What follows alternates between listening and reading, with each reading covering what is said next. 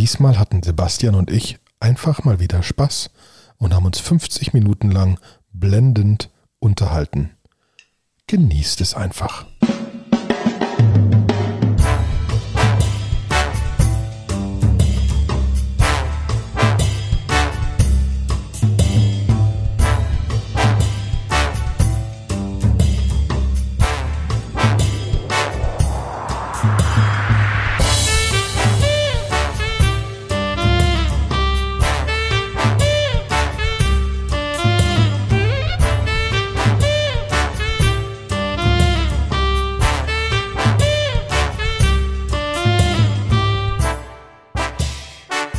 Einen wunderschönen guten Tag, liebe Crypto Nerd Show Freunde. Es ist wieder soweit. Diesmal bin ich mit Sebastian da und wir haben wieder die Crypto Nerd Show. Einen wunderschönen guten Tag, Sebastian. Hi, Olli. Na, alles gut? Ja, alles gut. Alles ja. gut. Grundsätzlich, grundsätzlich guter Dinge in diesen turbulenten Zeiten. Ähm, Bist du aus Mallorca ja, wieder zurückgekehrt, ja? ja, äh, mit einer mit einer Handverletzung. Ähm, ich ähm, ich habe Tennis gespielt. Ah, und ja. dann ist ja so, dass man dann irgendwann enthusiastisch wird und also der Punkt ist, wenn so vier halbfähige Tennis spielen, ist schon nicht so schlimm, weil dann ist das lustig, aber wenn dann der Ball ist und man denkt, boah, den kriege ich noch und dann rennt man los und dann stellt man fest, den Ball habe ich gekriegt, aber ich habe verkalkuliert, dass dieses Gewicht von hundert Kilo ja auch wieder stoppen muss. ja. Und dann bin ich ins Netz reingelaufen, habe mir den Daumen umgeknickt und dann wurde oh. es dick und dann wurde es grün und grün und blau. Äh, dann doch nochmal lieber zum Krankenhaus gefahren, nichts gebrochen, nichts gerissen, weil halt als es so richtig grün und blau wurde, dachte ich, okay, das ist jetzt nicht mehr gut. Ich habe meine Finger nicht mehr zusammenbekommen und so. Ne? Oh, scheiße. Ähm, Welche Hand denn? Die rechts. Also deswegen, rechts. Ich kann alles, ne? Alles gut. Ähm, ähm, aber aber ja, äh, es war trotzdem. Also ich kann einfach... Also wenn man eine Remote-Firma hat, eh, aber auch grundsätzlich dieses drei Monate ein Haus, holla die Waldfee. Ne? Ist gut, Lohnt ne? sich so unglaublich. Ne? Das letzte Mal saß ich auch noch da und die Woche war wirklich wieder äh, wieder für die Leute gut und deswegen, ja. Jetzt sind die letzten letzten zwei, drei Teams noch da, Ende des Monats ist Schluss. Dann müssen wir es wieder abgeben. Alle sind sehr traurig. Ja, dann müsst ihr woanders. Genau. Aber wir werden es überleben. Ne, das ja. reale Leben geht jetzt etwas weiter in dieser, in dieser komischen Zeit, wo irgendwie ist ganz spannend, alle Firmen irgendwie Leute rausschmeißen und so weiter und äh, alle sich für den globalen Winter einigeln und so. Das also ist so gerade, ne? Das ist irgendwie, ja, das, ich krieg das auch mit. Alle sind sehr, sehr pessimistisch. Also irgendwie ähm, von vielen V Cs, die ich kenne, sagen halt viele so, ja, äh, wir haben gute Companies und so, aber ähm, wir haben allen so advised, checkt mal euren Runway, rechnet mal, rechnet mal alles durch. Kann einfach sein, dass es zwei Jahre lang sehr hässlich wird und ähm, ihr kein ihr, Geld raisen könnt, ja. Genau, ihr könnt kein Geld raisen, weil die Leute irgendwas anderes mit dem Geld machen und achtet mal drauf. Und äh, einer hat mir irgendwie so ein Meme geschickt und sagte irgendwie so, äh, Rest in Peace Revenue Multiple für Bewertungen. So. hundert Prozent. hundert Prozent. Also zumindest gehen diese Bewertungen, also rein rein mathematisch, wenn du früher hundert Millionen Bewertungen bekommen hast, bekommst du jetzt dreißig. Ja, genau. So, und, und die meisten investieren halt nicht, weil sie einfach ihr Geld behalten für die Firmen, die sie schon investiert haben, um die noch retten zu können, wenn sie nochmal Geld brauchen und so weiter. Genau. So, weil es ist ja nicht so, dass die nicht mehr an die Dinger glauben. Ja. Sie wissen nur nicht, wie einfach das Geldraisen sein wird. Genau. So, das heißt, wir haben ein kühleres Szenario für die Tech-Wirtschaft auf jeden Fall, definitiv auch für die Realwirtschaft. Ne? Also ähm, mhm. da ist ja, da ist ja auch noch eine ganze Menge irgendwie. Keiner, keiner weiß irgendwie, was der, was der Putin plant. Hast du da nicht eine Meinung zu? Sie driften voll ab, das ist so Crypto-Nerd-Show und dann so was der Putin plant. Ich, also ich glaube, der plant gar nicht so viel. Ich glaube, das ist viel Säbelrasseln. Ne? Er kann ja gar nicht. Ich, ich fand den einen Post ganz spannend, weil die alle so sagen, boah, jetzt hört doch auf, das Öl zu kaufen und so weiter und so fort. Der kriegt so viel Geld, der kann mit dem Geld aber nichts machen. Hm. Der kann, der sagt, wir kaufen davon Waffen. Welche denn? Hm. Mit welchen Teilen denn? Gibt keine Schrauben mehr. Es werden, es werden weniger Autos verkauft im Moment in Russland als V W in Deutschland verkauft. Das ist ja. Mehr können sie halt nicht herstellen. Gibt keine Teile mehr. Hm. Ne? Deswegen, also das wird krass. Ich habe keine Ahnung, was der, wie der sein Säbelrasseln noch weitermacht und so weiter. Ähm, aber ganz doof ist er auch nicht, ne? Nee, ganz doof ist er auch nicht. Es ist halt äh, einfach eine Neuordnung der Welt, die definitiv teuer ist, ne, für alle. Man sieht das ja jetzt gerade irgendwie, ähm, dass halt alles, alles wird teurer. Ich glaube, es ist auch ein bisschen Raffgier dabei. Ich glaube, es ist, viele Firmen sagen jetzt einfach so, ja, haben wir teurer gemacht. Warum? Ukraine-Krieg. Was habt ihr mit dem Ukraine-Krieg genau. zu schaffen? Nix. Aber wir haben jetzt einfach mal die Preise erhöht wegen Inflation. Ja gut, Inflation ist irgendwie sieben, acht Prozent. Wieso habt ihr die um dreißig Prozent erhöht? Ja, schon, ja. Mal antizipiert, schon mal antizipiert für die nächsten zwei, genau. drei Jahre. So, solche Gespräche haben wir auch schon geführt. Äh, und es ist, ist natürlich irgendwie schwierig. Ich glaube persönlich dran, dass er, ähm, dass er das ein bisschen für seinen Nachfolger macht. Ich glaube irgendwie, er weiß, es geht zu Ende. Ähm, und äh, ich glaube, er, ähm, er Er ver- guckt ja jetzt auch, dass er eine strategische gute Position am Schwarzen Meer, am Donbass, militärisch und strategisch gut, gut hinkriegt. Kann sein, dass er irgendwann, dass es vielleicht den Russen selber zu viel wird und sie ihn stürzen. Ähm, kann auch sein, dass, dass er irgendwann einfach da irgendwo Krankheit hat, die ihn dahin rafft oder so. Und dann gibt es einen Nachfolger und der wird wahrscheinlich sagen, ja, das tut uns alles super leid, ganz schwierig mhm. und so. Und dann wird man sich wahrscheinlich irgendwie einigen. Dann wird man sagen, ja, gibst du denn die Krim und den Donbass wieder zurück? Oder wird er sagen, ja, nee, das geht jetzt auch nicht. Das ist schwierig. Die sind auch alles sehr pro-russisch da. Das wollen wir auch gar nicht. So, ne? ich, ich glaube, beziehungsweise der kann theoretisch Sachen heilen. Der kann sogar noch was zurückgeben und ist gar nicht seine Schuld. Wollte ich ja gar nicht. Mhm. Und damit das schneller heilen als das, also ein, ein Putin kriegt's nicht mehr geheilt, ne? Der Drops ist gelutscht. Der Drops ist gelutscht. Also das, das kriegt er, das kriegt er nicht wieder zurück, so. Und, ähm, wie gesagt, es ist halt alles, ne, teurer. Es wird jetzt alles teurer. Ähm, Und auch dann für Krypto bedeutet das dann auch nochmal eine krassere Neuordnung. Und da sind jetzt am Horizont viele, viele Wolken, glaube ich, gerade. Ne? Also man spricht ja jetzt schon, also die Leute sagen Bärenmarkt, Bärmarkt, ähm, Kurse, Biermarkt. Äh, Biermarkt, hat es, hat es ja in der letzten Folge schon. Genau, habe ich letzte Folge geklärt. Genau, ähm, die, da passiert einfach gerade eine ganze Menge. Ein spannender Tweet, den wir da in den Shownotes verlinken, ist von äh, Adam Cochran. Der, äh, da ist ein, ein Draft geleakt, äh, wie Krypto in den U S A hm. reguliert wird. Und ähm, sie haben irgendwie die ganzen Seiten als Bilder irgendwie abfotografiert und in so einen Tweet-Thread in so einen unweigerlichen reingepackt. Und er hat ganz gut zusammengefasst, was es für Konsequenzen auf bestimmte Dinge hat. Und ich glaube, es geht los mit, dass DAOs, also Distributed Autonomous Organizations, registrierte Entitäten in den U S sein müssen. Ja, aber wer hätte denn, aber da verstehe ich es nicht, wer hätte denn gedacht, dass das nicht so ist? Naja, also ähm, die, die Frage ist ja, es kann ja auch einfach sonst wo ein DAO sein. Das geht ja auch, da steht ja nicht drin, dass es nicht, es muss registriert sein. Mhm. Du kannst kein amerikanisches DAO machen, was, ich würde behaupten, jetzt muss man sich das genauer durchlesen, sonst, dass ein DAO registriert sein muss. Du kannst das mit großer Wahrscheinlichkeit auch woanders registrieren, so wie du als deutsche Firma auch in Amerika Sachen machen kannst. Mhm. Dann hast du aber eine Firmenregistrierung, die du vorweisen kannst. Richtig. Du kannst nicht einfach so ein DAO machen. Genau, kannst nicht einfach machen.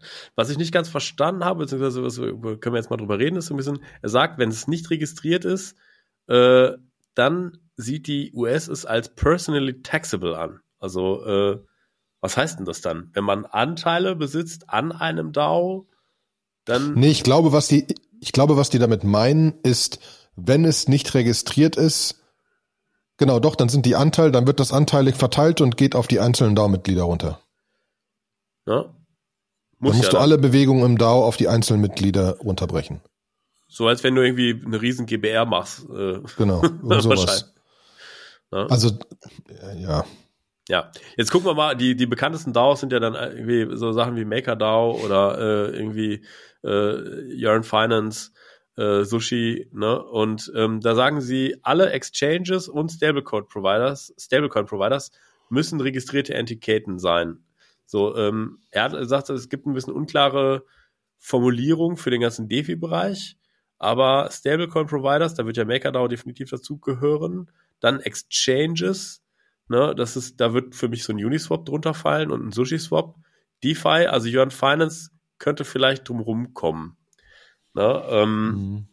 ist, ist dann fraglich. Ich muss dazu sagen, es ist jetzt erstmal nur ein Draft. Da kann auch, da wird es auch nochmal ein bisschen Gegenbewegung von der Crypto-Community geben. Aber jetzt ist das Word erstmal on the street und alle müssen gucken, wie sie damit umgehen können. Ne? Und ähm, er sagt aber, die, sie klären eine ganze Menge Aktiengesetze oder Security Laws äh, und die ganzen Assets, die dabei entstehen, die obliegen jetzt der C F T C. Ne? Das ist so die ganze Money Laundering Unit, ähm, die da drauf guckt. Ähm, und wenn es irgendwie um Debt, Equity, Profit Revenue oder Dividenden geht, dann äh, ist es irgendwie jetzt explizit nicht mehr ein Digital Asset Commodity. Na, das ist auch nochmal eine Sache, die sehr spannend ist. Es hat auf jeden Fall Taxation-Gründe, dass sie sagen, es ist dann nicht mehr ein Digital Asset, weil es dann direkt getaxt werden muss. Da gibt es dann keine Haltefristen, Shortfristen oder so, sondern es wird, glaube ich, das direkt getaxt werden. Ich weiß aber nicht genau, ob es noch weitere Konsequenzen hat. Also da bin ich jetzt im U S-Steuergesetz nicht tief genug drin. Mhm. So. Ähm, ja, dann halt, was gilt als irgendwie A M M? Und da steht dann so, anything that trades for a digital asset. Ja, also da ist jetzt halt auch die Frage, was ist dann, wenn du irgendwie einen Token, was weiß ich, wenn du irgendwo einen Smart Contract hast, wo du einen Token reinstecken kannst und du kriegst einen anderen dafür, bist du dann eigentlich auch schon ein A M M, weil du halt einen Token, einen Token gegen einen anderen tauscht. Na, ähm, und er sagt so, diese ganzen Requirements, die machen es eigentlich völlig unmöglich, legal in den U S zu operieren. Jetzt ist die Frage halt, müssen sie in den U S operieren? Also kann ich nicht einfach ein Ding ins Internet stellen auf I P F S und es laufen lassen? Und was passiert dann? Ja, du hast ja das Problem, dass du natürlich, das das Problem ist ja das, das anonyme Thema, ne? Mhm. Du kannst das tun, aber wer kontrolliert oder ownt das? Und wenn du das ownst, hast du das Problem, dass sie da dieses Ding, dann geht's auf dich persönlich. Ne? Und du wirst mhm. es nicht anonym machen können, ganz einfach. Mhm. Einfach, weil du es nicht langfristig anonym hinkriegst, ne? Ja. Wahrscheinlich nicht. Ne? Es, wenn, und selbst wenn es dann irgendwie liegt oder so, was ist dann, wenn du in den U S A wohnst und bist, kommt irgendwie raus, dass du dafür verantwortlich bist? Was hat es dann, wenn du dann nicht irgendwie die, den, den Laws complies und steht dir plötzlich eine riesen Klage ins Haus, wirst du dann auch nicht so glücklich werden. Ne? Ob die Leute dann noch Bock haben, das zu machen, I don't know. Ne? Ja. Genau. Und dann, also insgesamt würde ich sagen, äh, das ist das, das Draft und das, wenn das jetzt final so real wo- werden würde, dann ist das kurzfristig erstmal neunundneunzig Prozent painful, ja. Aber wahrscheinlich auch irgendwie gut. Ne? Also es sind ja viele Sachen drin, wie Investor Protection, ähm, Steuersachen oder so, die jetzt bisher total ausgeklammert waren, ähm, die auf jeden Fall so ein bisschen zum Beschützen von Kleinanlegern, die irgendwo äh, da richtig sind. Na, und wichtig sind. So, und da muss man einfach gucken, wo es hingeht. Also wir, unsere, meine Meinung, deine Meinung, glaube ich auch, weil immer eigentlich, es muss reguliert werden, weil ganz so wilder Westen kann es nicht sein. So, und ähm, dann ist es jetzt halt so. Und besser jetzt. Also ich glaube, der Zeitpunkt ist eigentlich gut. Wir befinden uns eh in dem Bärenmarkt. Dann geht es halt noch weiter runter, ja, äh, wenn es real wird. Und dann äh, werden halt die Sachen weiter ausgebaut. Und irgendwann geht es dann auch wieder hoch. Und der, ja. und, der, und, der, und der sagt doch am Ende noch ein bisschen, also er hat noch Kommentare bekommen von Leuten, die es nicht ganz so pessimistisch sehen. Hm. Ähm, er sagt auch nochmal genau das. Dieses D A O-Ding, du musst halt ein D A O registrieren aus Steuergründen. Und deswegen ist es sonst persönlich. Wie das genau aussieht, ist auch noch nicht hundert Prozent klar, aber es geht einfach nur um Steuerproblematiken. Und da ist ja auch der Punkt, Entschuldigung, MakerDAO kann nicht einfach keine Steuern zahlen. Ja. Das funktioniert nicht. Ähm, und äh, ja, ich glaube, das ist jetzt nicht nächste Woche Gesetz, aber die Richtung stimmt. Mhm. Also die Richtung, du kannst nicht, also wenn wir jetzt sagen, Wenn wir jetzt sagen, Frax Finance ist das neue Bankending, wo du einfach Geld reinlegst und Zinsen bekommst und so weiter und so fort und das vollautomatisiert ist und so weiter und so fort, dann ist das quasi deine neue Bank und dann muss das irgendwie auch reguliert sein. Ne? Wie zum ja. Beispiel sagen, wenn das, wenn das Ding pleite geht, kann es nicht die Assets des Users für sich selbst benutzen, sondern muss die Assets des Users ausschütten. Ja. Auch schön. Und es, ja? und es passiert ja auch einfach viel Scheiße, das muss man ja so sehen. Ne? Irgendwie, was ist bei Optimism jetzt gerade passiert? Hm. Wobei, da, da musst du mir das technisch helfen. Also ich kann es mal kurz erklären. ähm, was bei Optimism passiert ist, ist Folgendes. Die haben ja das, das Thema, dass sie halt einen neuen Coin gelauncht haben und wollen dann natürlich irgendwelche Market Maker haben. Und es gibt einen großen Market Maker, der Wintermute heißt. Mhm. Ich finde den Namen zum Kotzen, aber das ist egal. Ähm, also Wintermute ist so ein großer Asset Provider, auch für wenn, wenn du jetzt als Firma viel Krypto kaufen wolltest und so weiter, dann machen die halt, besorgen die dir das über Exchanges hinweg und so weiter und so fort. Mhm. Und die haben, die haben Wintermute rein theoretisch zwanzig Millionen O P-Tokens, Optimism-Tokens gegeben, um Market Maker zu sein. Mhm. Was ja okay ist, was ja wahrscheinlich Schiene machen, einfach Teil des gesamten Grant-Prozesses. Mhm. Ähm, so. Das haben die natürlich ausprobiert. Da haben sie zwei Testtransaktionen gemacht zu der Wallet-I D. Ähm, und Wintermute hat das auch geguckt, dass das Geld angekommen ist. Was Wintermute nicht gemacht hat, ist zu gucken, ob sie auf Zugriff haben. Und was jetzt in dem Artikel, den wir verlinken, von der Optimism Foundation drin steht, ist, dass das Problem war, dass Wintermute ein, ein Level eins Multisig Contract genutzt hat. Und sie haben die gleiche Adresse genommen, was nach meinem Wissen ja, also jetzt bei Non-Multisig zumindest funktioniert. Also mein Optimism, meine Optimism Wallet Adresse ist die gleiche wie meine Ethereum Wallet Adresse. Das heißt, ob ich die vorher generiert, also kommt, ist wurscht, nach meinem, nach meinem Verständnis, weil es eh meine ist, egal was. Ähm, und jetzt ist es aber so, dass die das, dass die diesen Multisig-Contract noch nicht deployed haben auf Optimism. Nach meinem Wissen ist ja ein Multisig-Contract ist ein Contract mit mehreren Wallets dahinter, die das signieren. Und dann konnte ein malicious actor, irgendeine dritte Person, diesen Multisig-Contract generieren auf Optimism, bevor das die gemacht haben, mit anderen Inputs, mit anderen Multisig-Wallets dahinter. Und ist jetzt in, in Kontrolle der zwanzig Millionen Tokens. Ja. Ich versuche das Ganze... Erklär mir das. Zu, genau. Einmal so ein bisschen beleuchten, was da passiert ist. Es ist so, wenn du im Layer eins was machst, wenn du einen Smart Contract deployst, dann kriegst du beim Deployen eine Adresse. Diese Adresse ist nicht zwangsläufig die gleiche wie auf einem Layer zwei. Und es hat lange, lange die Frage gegeben, äh, das, ist, das, das ist nicht wie mit Wallets, weil Wallets werden ja aus meinem Mnemonic generiert, die sind überall das Gleiche. Ja, jein. Also ähm, das liegt einfach am Deployment-Prozess. Ne? Das ist irgendwie in der Sekunde, wo du was deployst, kriegst du ja eine neue Adresse zugewiesen, da stecken da eine Menge Parameter drin, unter anderem auch so ein Nonce. Und irgendwie, wenn es einen anderen Zeitpunkt gibt, kriegst du auch ein anderes Nonce.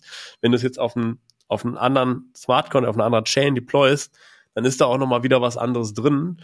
Ähm, bei einem, bei einem, äh, bei einem Aber Wallet- das war doch jetzt Polygon und sonst was. Deine Wallet-I D auf Ethereum ist die gleiche Wallet-I D wie auf Polygon.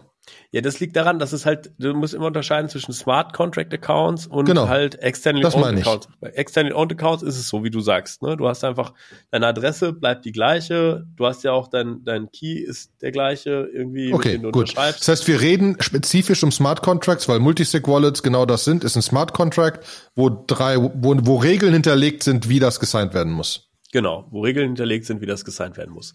Und es gibt einen speziellen Opcode innerhalb von Ethereum, der genau für diese Problematik äh, erstellt worden ist. Ne? Also eigentlich gibt es den Create-Opcode, um einen Smart Contract zu er- erstellen. Und man hat ihn dann ganz originär, äh, originell hat man ihn dann Create zwei genannt, äh, weil er jetzt besser ist. Und mit diesem Create zwei-Opcode kann man ähm, einen Einfluss darauf haben, wie die Adresse sein wird, auf die man deployen möchte.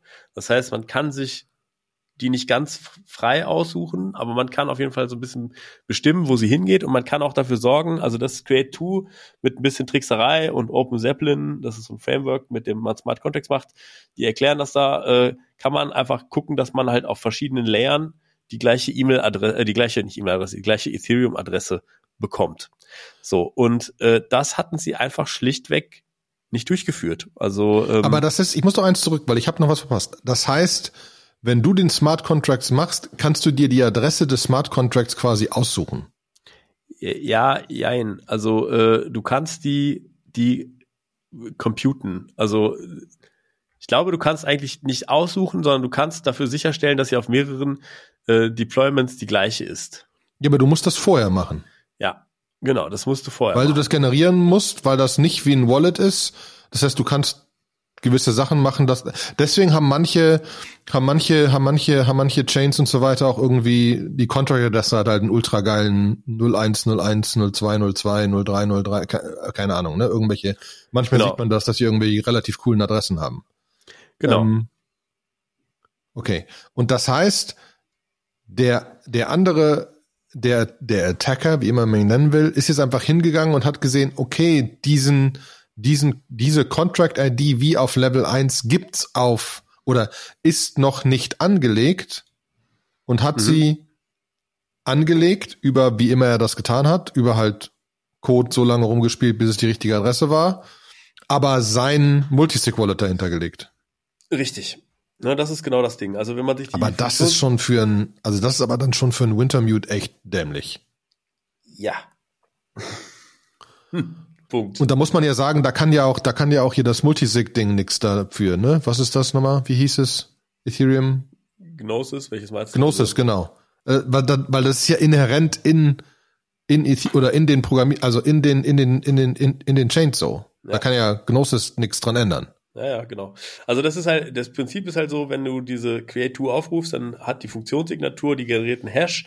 Da gibt's erstmal so eine Kennung für Create two, damit es keine Kollision gibt mit dem alten Create. Das ist null x f f, also hexadezimal F F. Das sind zweihundertfünfundfünfzig Dezimal. Die Senderadresse, der Salt und der Bytecode von dem Smart Contract. So, der Bytecode ist ja bekannt, weil das Ding ja auf Layer eins schon gemacht worden ist. Die Senderadresse ist bekannt. Die Signature von diesem null x f f ist auch bekannt. Das Einzige, was unbekannt war, war der Salt. Und da hat einfach wahrscheinlich einer probiert. so, ne? Also irgendwie so ein Salt zu erraten, sollte eigentlich schwierig sein, aber es ist auch nicht unmöglich. Wenn der vor allen Dingen, wenn der kurz ist und man sich nicht viel Mühe gibt, äh, dann hat man den dann relativ schnell. Vor allen Dingen, weil man kann ja Create two dann auch oft aufrufen. Also man kann es schon auch probieren. Äh, mhm.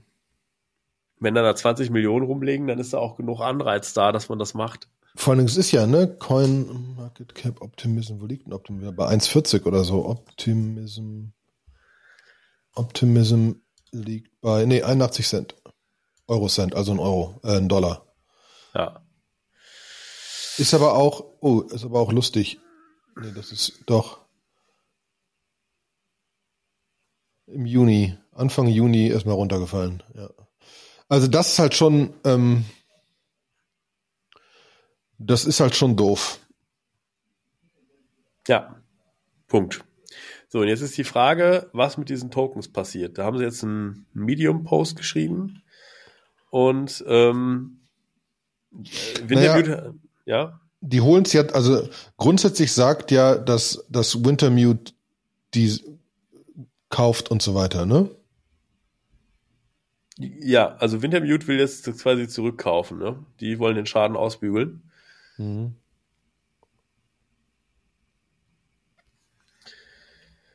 Tja, wahrscheinlich haben sie genug Geld, wenn sie der Leading... Ja, also mal kurz gucken, Wintermute...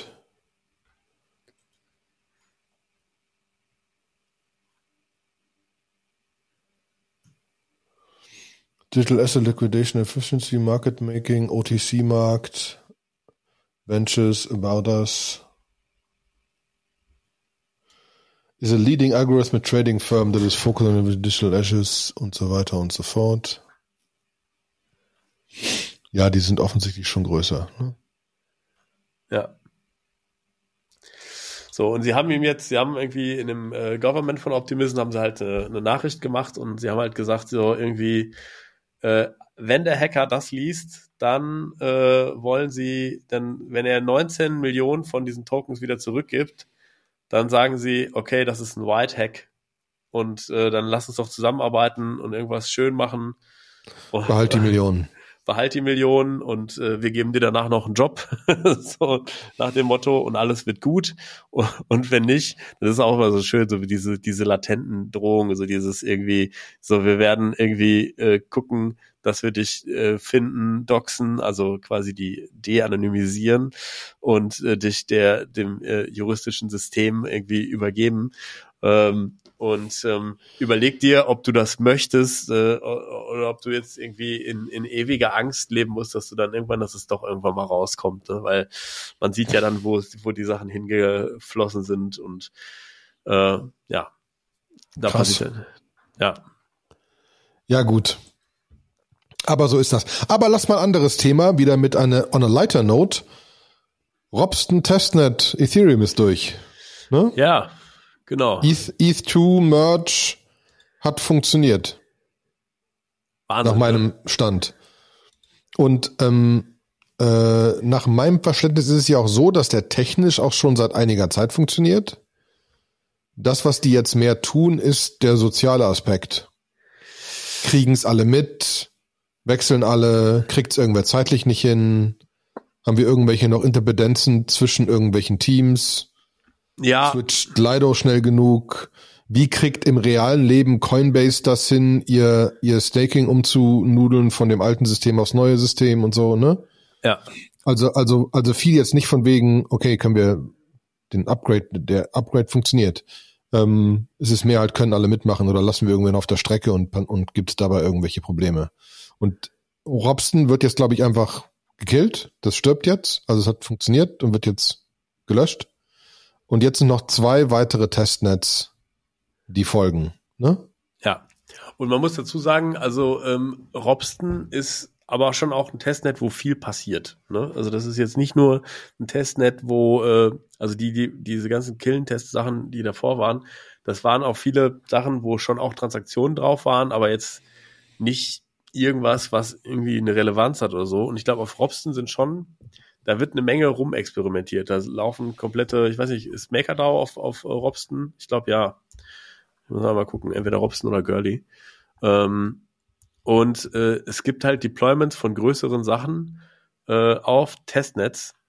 Äh, und da sieht man dann auch schon, dass es, äh, dass es eine Menge, dass da eine Menge los ist. Also da hat man dann wirklich ein realeres Abbild ähm, von, was nach dem Merge irgendwie auf einen zukommt. Und soweit man sehen kann, ich meine, es ist jetzt auch alles irgendwie nur so äh, zweiundzwanzig Stunden her, aber momentan sieht alles gut aus. Also ähm, Finality has been reached, sieht alles gut aus irgendwie äh, und äh, alle sind happy. Und das gibt einem doch einfach ein ganz gutes Gefühl, dass das, ähm, dass es jetzt bald kommen wird, dass es irgendwie vielleicht sogar im August schon irgendwie klappen könnte und äh, dass wir dann den Switch machen. Ja. Weißt du, was dieses, dieses, dieses Terminal Total Difficulty ist? Weil die switchen jetzt diesmal nicht auf Basis von einem äh, Block Height, Block, ne, Block sieben Millionen zweihundertsechsunddreißigtausendzweihundertfünfzehn oder so. Sondern sie switchen auf Basis der, der Terminal Total Difficulty. Ähm.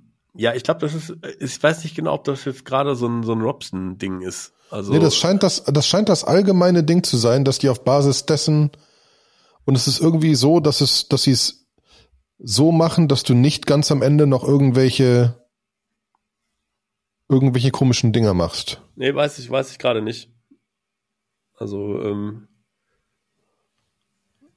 Terminal Total Difficulty. What is Terminal Total Difficulty?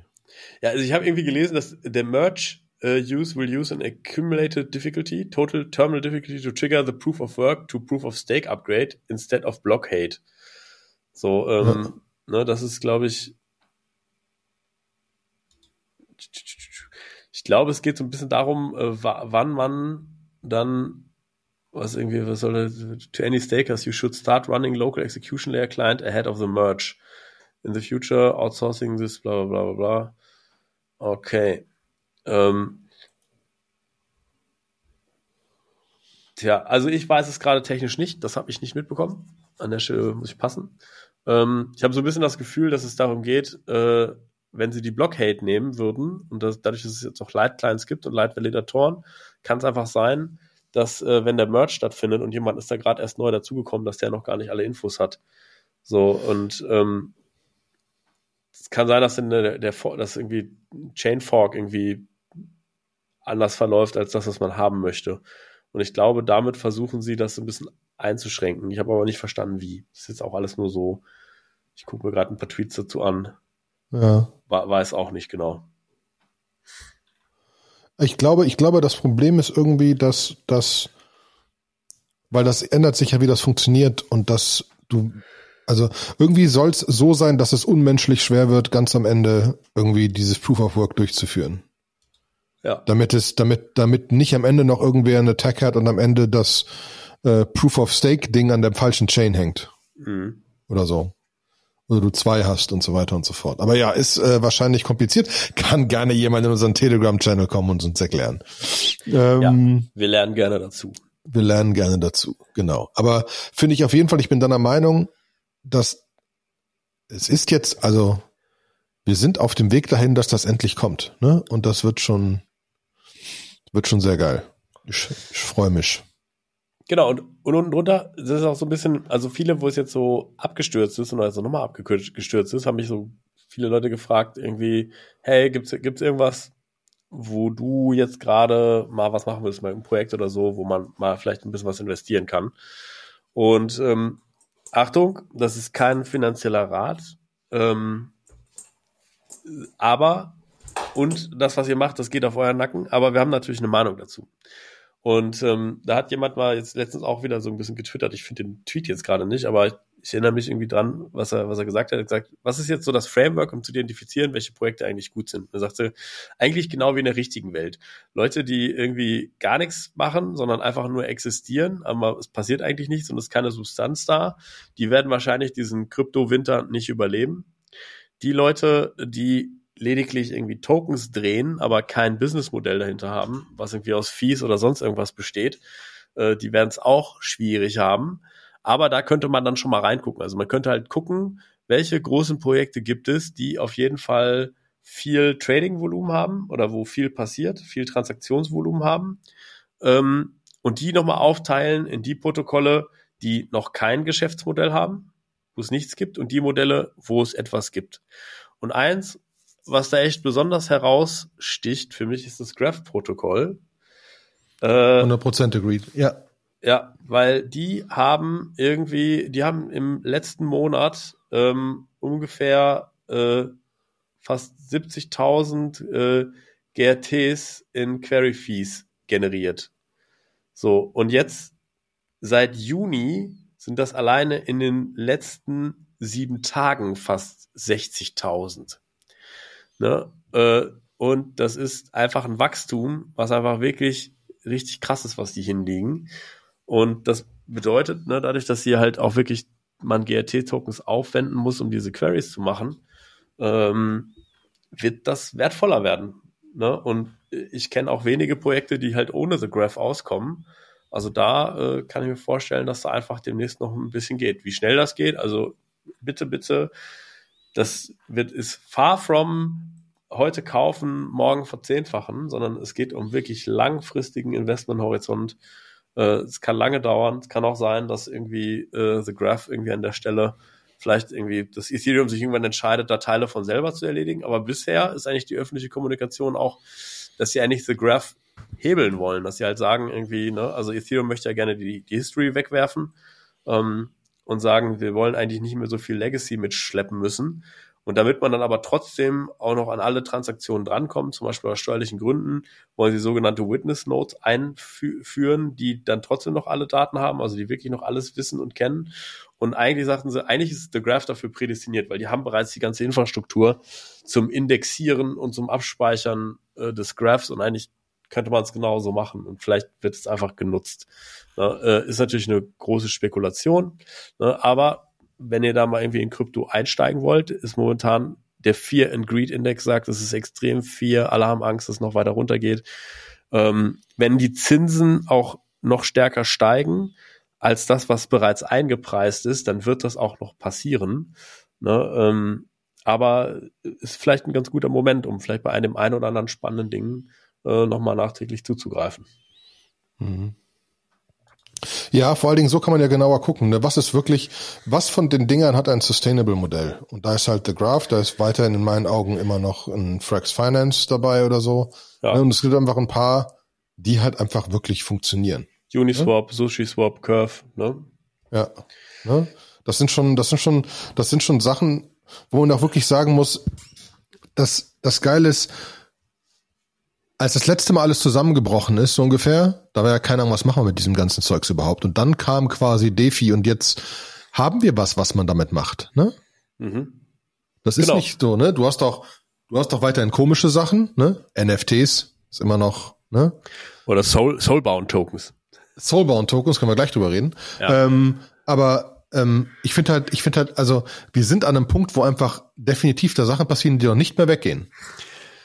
Und es kann, und es kann trotzdem auch immer noch sein, dass sie trotzdem wieder weggehen. Es gibt zum Beispiel Celsius. Ähm, das Celsius-Network ist äh, so ein bisschen wie, ja, also ähm, was macht Celsius in Krypto? Ähm, die sind so eine Mischung aus Buy, Borrow, Swap, Earn. Also die sind auch, es ist zentral, also es ist nicht dezentral. Ähm, aber sie sind ein bisschen Market Maker, sie sind eigentlich eine Landing-Plattform hauptsächlich. Und äh, da ist es so, dass der die Ether, die sie haben, die sind eigentlich nur zu siebenundzwanzig Prozent liquide. Der Rest ist nämlich leider in Staked E T H, die zwar tradable sind, aber unter Umständen, also wenn man die jetzt alle auf den Markt schütten würde, also vierundvierzig Prozent sind in Staked E T H drin, dann wird der Preis auch fallen, also weil die, momentan ist das noch so gekoppelt, aber wenn man es halt ganz stark verkauft, dann wird der Preis auch da runtergehen. Also ich weiß nicht, mit was die gebackt sind. Es ist so ein bisschen die, äh, also ist auch jemand auf die Idee gekommen, Ether zu nehmen, es zu staken, so ein Staked Ether rauszugeben und zu sagen, naja, das kostet halt genauso viel wie ein Ether, weil irgendwann wird es ja tradebar sein und wir abstrahieren das für dich einfach weg. Das geht aber natürlich nur so lange gut, solange es auch mit irgendwas Sinnvollen dahinter gebackt ist, und dass das eine Milchmädchenrechnung ist, dass das nicht hundertprozentig das Gleiche sein kann, äh, das ist das ist irgendwie klar. Und dann ähm, die... Aber äh, das macht Lido doch auch.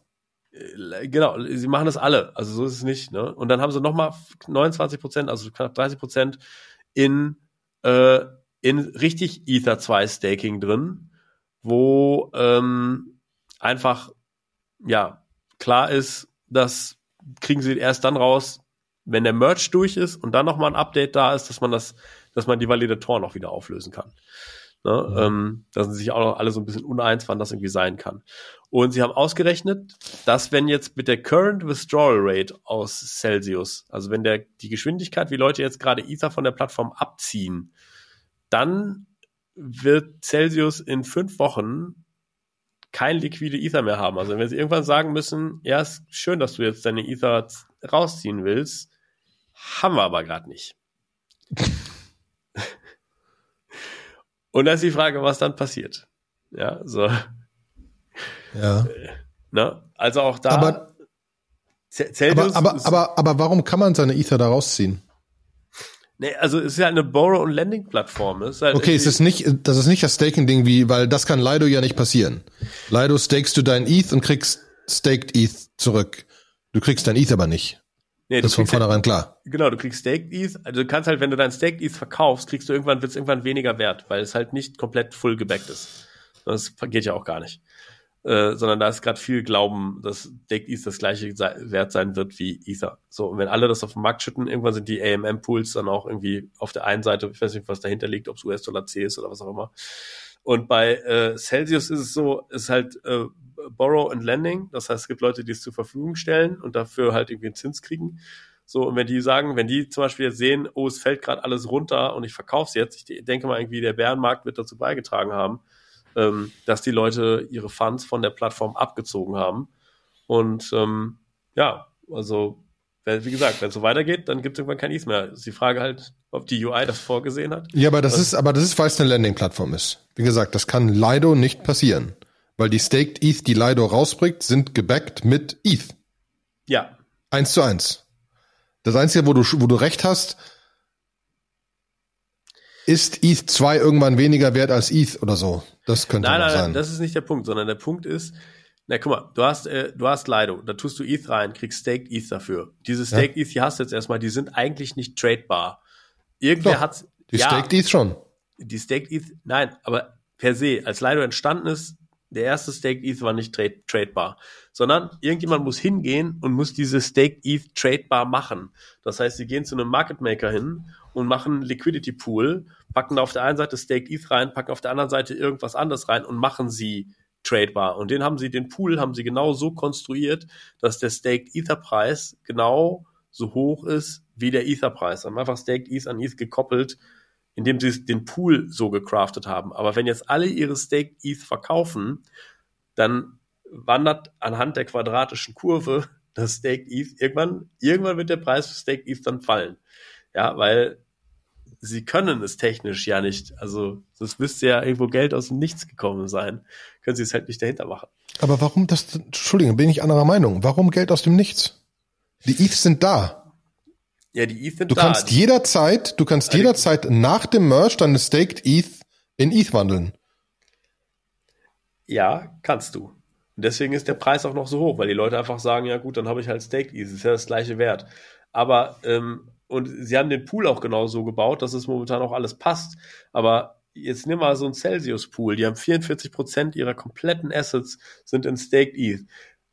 Innerhalb von fünf Wochen laufen sie so weit, dass sie aus den echten E T H rauslaufen. Dann müssen sie anfangen, Staked E T H zu verkaufen. Und diese Staked E T H, die, die werden die Liquidity-Pools leer drainen, wahrscheinlich.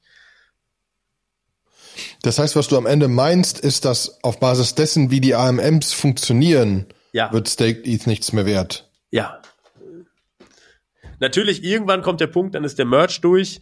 Dann hat aber das wäre ja, ein, aber das ist ja ein Arbitrage-Play auf zehn, weil dann kaufe ich doch alle Staked E T H auf. Wenn dem Die so Staked passiert. E T H sind nur generiert worden auf Basis von E T H, das gestaked wurde. Richtig. Heißt, wenn die Staked E T H fünfzig Prozent von E T H wert sind, dann kaufen wie doof. Ja. Oder nicht? Achtung, nicht nachmachen, der Olli macht das. Nein, nein. Der Olli wird...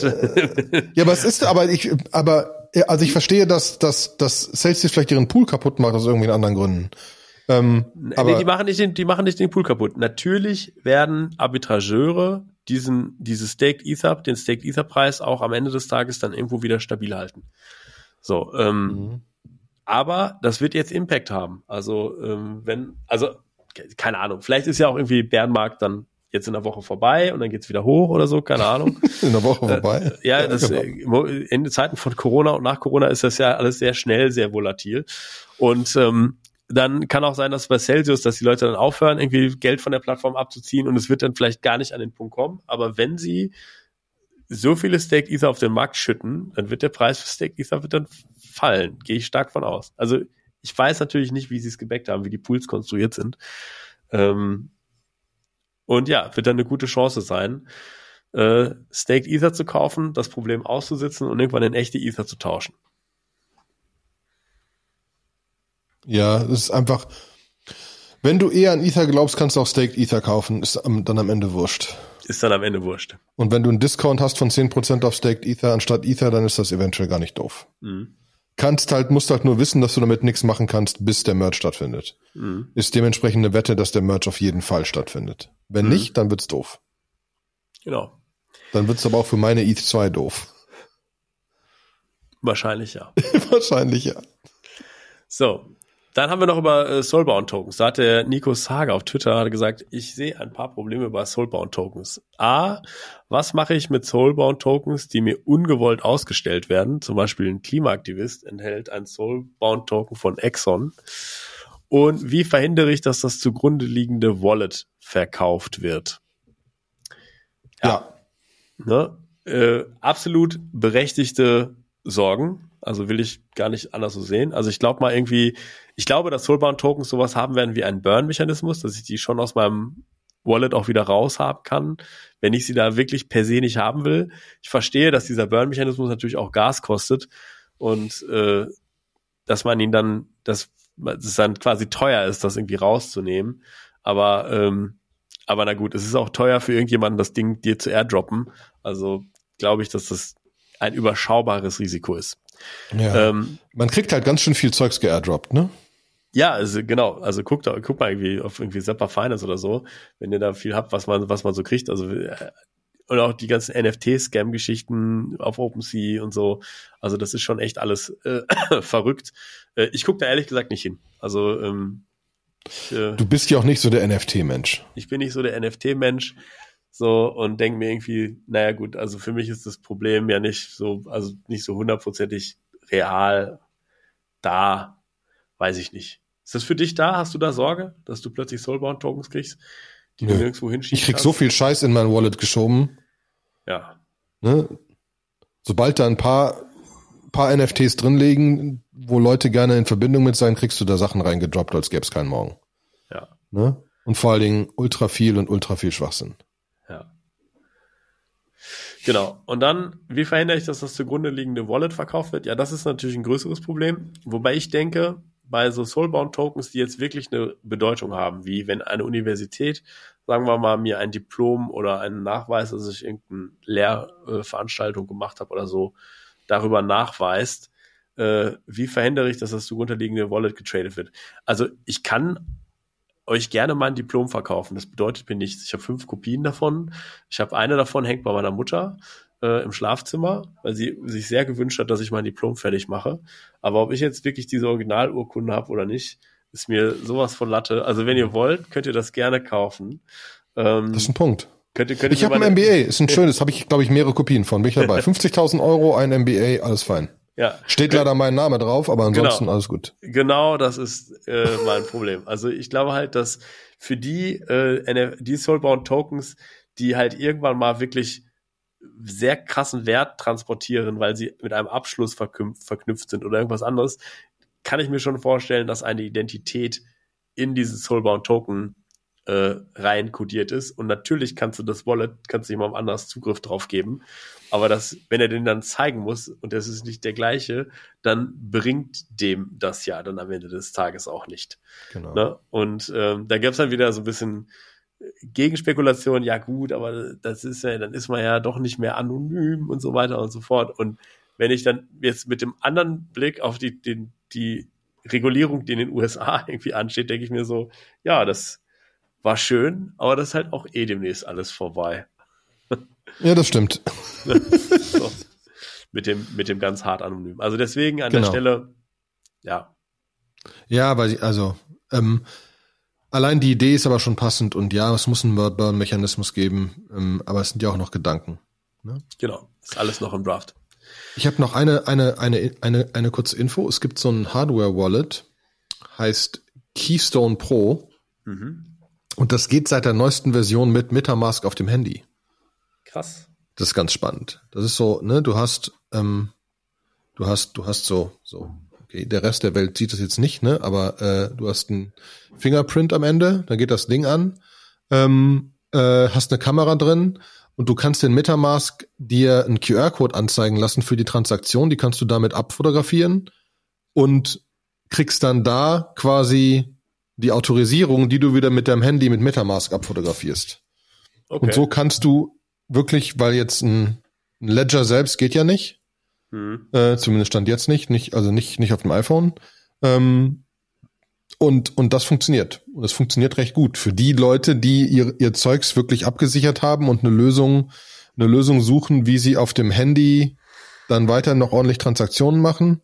Kann ich nur empfehlen, hat bis jetzt nicht funktioniert. Gab jetzt ein Software-Update, was man installieren konnte. Und ab dann funktioniert mit Keystone Pro voll Hardware-Wallet auf MetaMask. Was kostet so ein Wallet? Boah, das äh, habe ich in der ersten Version gekauft. Keystone Pro. Shop Keystone Pro, Kobo Vault Pro, previously, bla, et cetera. Kostet hundertneunundsechzig Dollar. Ne? Fair enough, ja. Ne? Also ist jetzt also auch nicht... Äh, komplett unmenschlich. Ja. Ähm, genau. Dementsprechend äh, kann ich nur empfehlen, weil Sicherheit ist eine clevere Sache, besonders wenn man viel mehr sieht. Also man sieht immer wieder auch auch auch im, im besonders hier irgendwie Moonbirds, Bored Ape Yacht Club, Discords und so weiter andauernd wieder ein Hack von irgendwem, der seine N F Ts geklaut bekommen hat. Ne? Hm. Ist ultra krass. Ne? Deswegen seid sicher und kümmert euch um sowas. Ne? Wir könnten eh nochmal irgendeine Sicherheitsfolge machen oder so. Auf was muss man alles achten? Ja, also auch da kommt in unseren Telegram-Channel, stellt Fragen. Wenn ihr Bock auf bestimmte Themen habt, äh, dann haut uns an. Sagt mal, macht mal eine Folge hierzu, macht mal eine Folge dazu. Äh, lasst uns ein Review auf Spotify. Haben wir schon lange nicht mehr aufgerufen. Also ähm, ja, bitte. Ne, einfach da die fünf Sterne. Und wenn ihr nicht fünf Sterne geben wollt, dann lasst einfach kein Review da. Genau, ähm, nur fünf Sterne. Genau, kommt in unseren Telegram-Channel, diskutiert da fleißig mit und in diesem Sinne äh, sind wir Vielen Dank. Vielen Dank. Hat Spaß gemacht. Fisch auch. War gut. Alles Tschüss klar. Alle miteinander. Auf bald. Auf bald. Tschüss.